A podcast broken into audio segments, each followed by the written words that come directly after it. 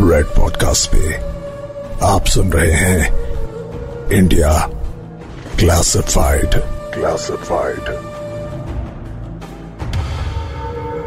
दुनिया में इंसान की प्रगति का जो चेहरा हम आज देखते हैं, उसमें इंसान की बनाई हुई बड़ी बड़ी बिल्डिंग्स ब्रिजेस और स्ट्रक्चर्स दिखाई देते हैं। लेकिन हमें यहाँ तक पहुँचने में हज़ारों सालों की मेहनत लगी है। जरा सोचिए। अपने लिए घर बनाना सीखने से पहले आखिर इंसान कहाँ रहता था? भारी बारिश या ज़्यादा ठंड से बचने के लिए आदि मानव आखिर क्या करते थे? सबसे पहला सोल्यूशन जो दिमाग में आता है, वो है नेचुरली मेड केव्स यानी कि प्राकृतिक गुफाएँ। हम ये मान सकते हैं कि पहाड़ों के बीच बनी गुफाओं में इंसान ठंड और बारिश जैसे मुश्किल मौसम गुजारता होगा। यानी इंसानी ज़िंदगी के इतिहास में गुफाओं की इंपॉर्टेंस को नजरअंदाज नहीं किया जा सकता। इसी के साथ जैसे जैसे इंसान प्रगति करता गया, आगे बढ़ता गया वैसे वैसे गुफाओं का इस्तेमाल कम हो गया। घर और महल बनाने की तकनीकी विकसित करने के बाद इंसान ने गुफाओं का इस्तेमाल कई अलग अलग तरीकों से किया। जैसे जंगल से गुजरकर सफ़र कर रहे मुसाफिरों ने रात में शरण लेने के लिए इन गुफाओं का सहारा लिया। पुराने जमाने में राजाओं की वॉर स्ट्रेटजीज में भी गुफाओं की बहुत इंपॉर्टेंस रही है। अपने किले में दुश्मनों से घिर जाने की स्थिति से बचने के लिए गुफाओं से सुरंग बनाकर राजा को निकालने की व्यवस्था की जाती थी। इतना ही नहीं, दूसरे राजा के किले पर सरप्राइज़ अटैक करने के लिए भी ऐसी गुफाएँ ही काम आती थी।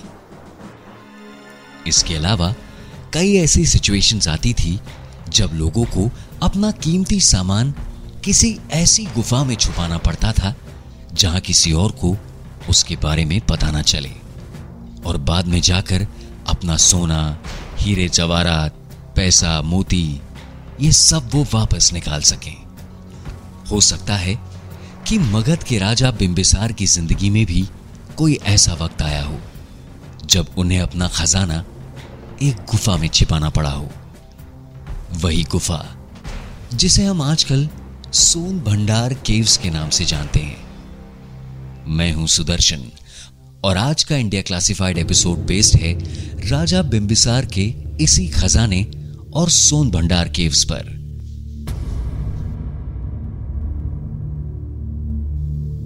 हर्यक वंश के राजा बिंबिसार का जीवन काल पाँच बिफोर क्राइस्ट से लेकर 419 बिफोर क्राइस्ट तक था, जिसमें से 580 बिफोर क्राइस्ट से अपने देहांत तक उन्होंने मगध पर राज किया।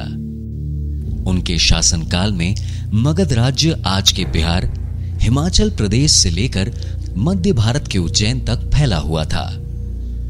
इतिहासकार मगध को भारतीय इतिहास के सबसे समृद्ध राज्यों में से एक मानते हैं। ऐसे में मगध का कल्चर और फाइनेंस भी स्ट्रांग ही रहा होगा। जिस वक्त में बिंबिसार ने भारत के एक बड़े हिस्से पर शासन किया, तब हमारे देश में सोने की कई खदानें पाई जाती थी। इस बात से अजूम किया जा सकता है कि बिंबिसार के राज्य में भी सोने की अवेलेबिलिटी और इंपॉर्टेंस काफ़ी ज़्यादा रही होगी।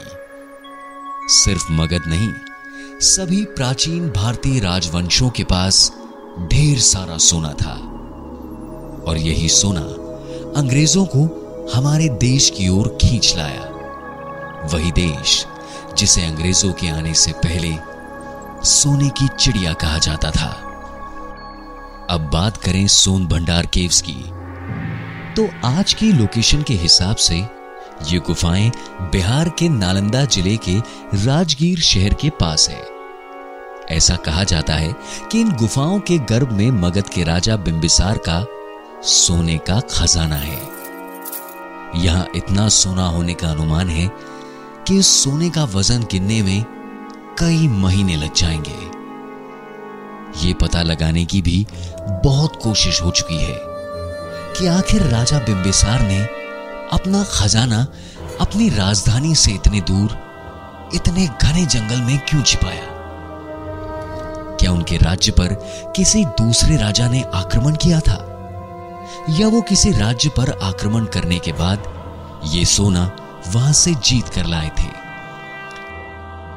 या फिर वैष्णवाइट, यानी भगवान विष्णु के परम भक्त होने के कारण उन्होंने विष्णु भगवान के मंदिर में इतना सोना अर्पण कर दिया था?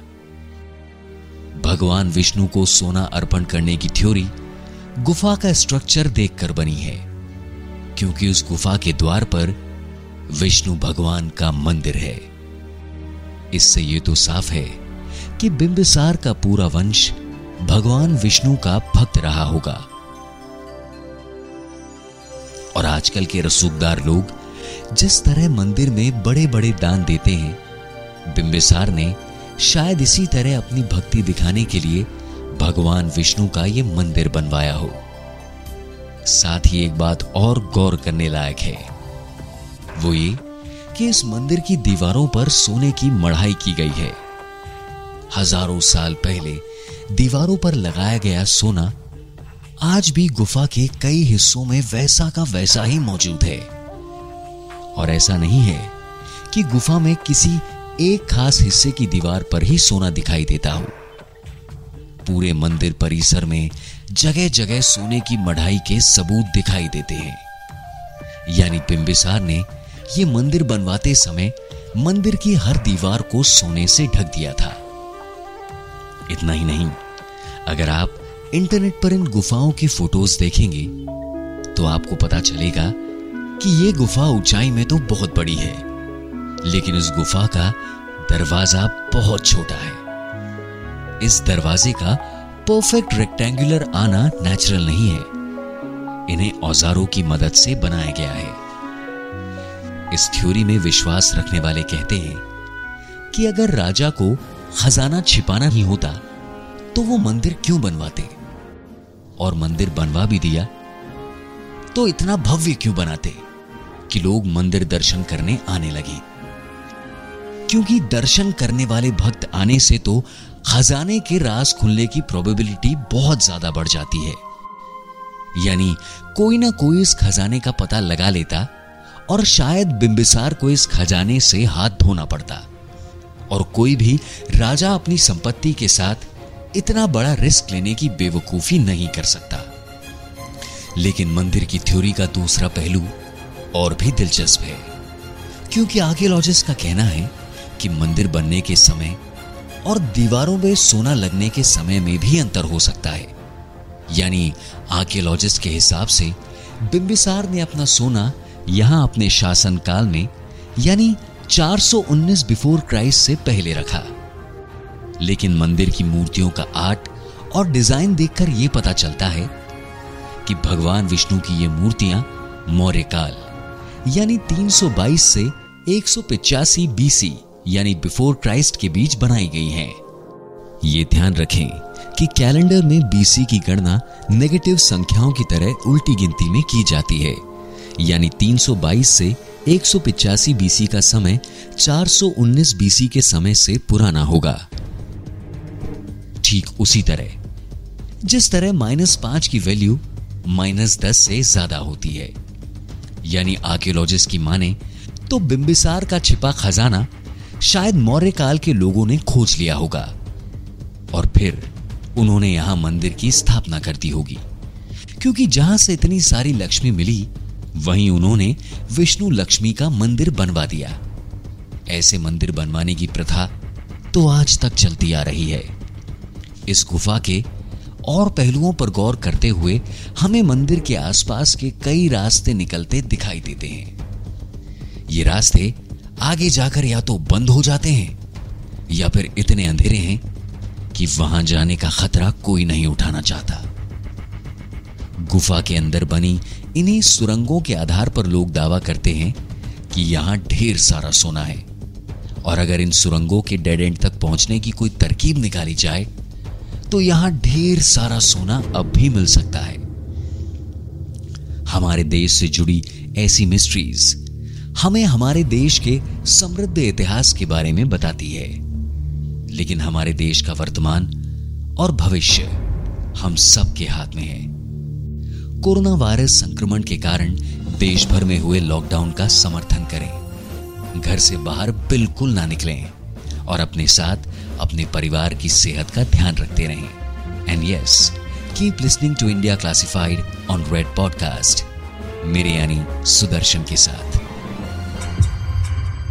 You are listening to Red Podcast India Classified. Creative Team Piyusha Bhargava, Malvika Chand, Rohan Bapat. Sound design by Sudhir Tiwari. Send your feedback and suggestions right to us at podcast at redfm.in.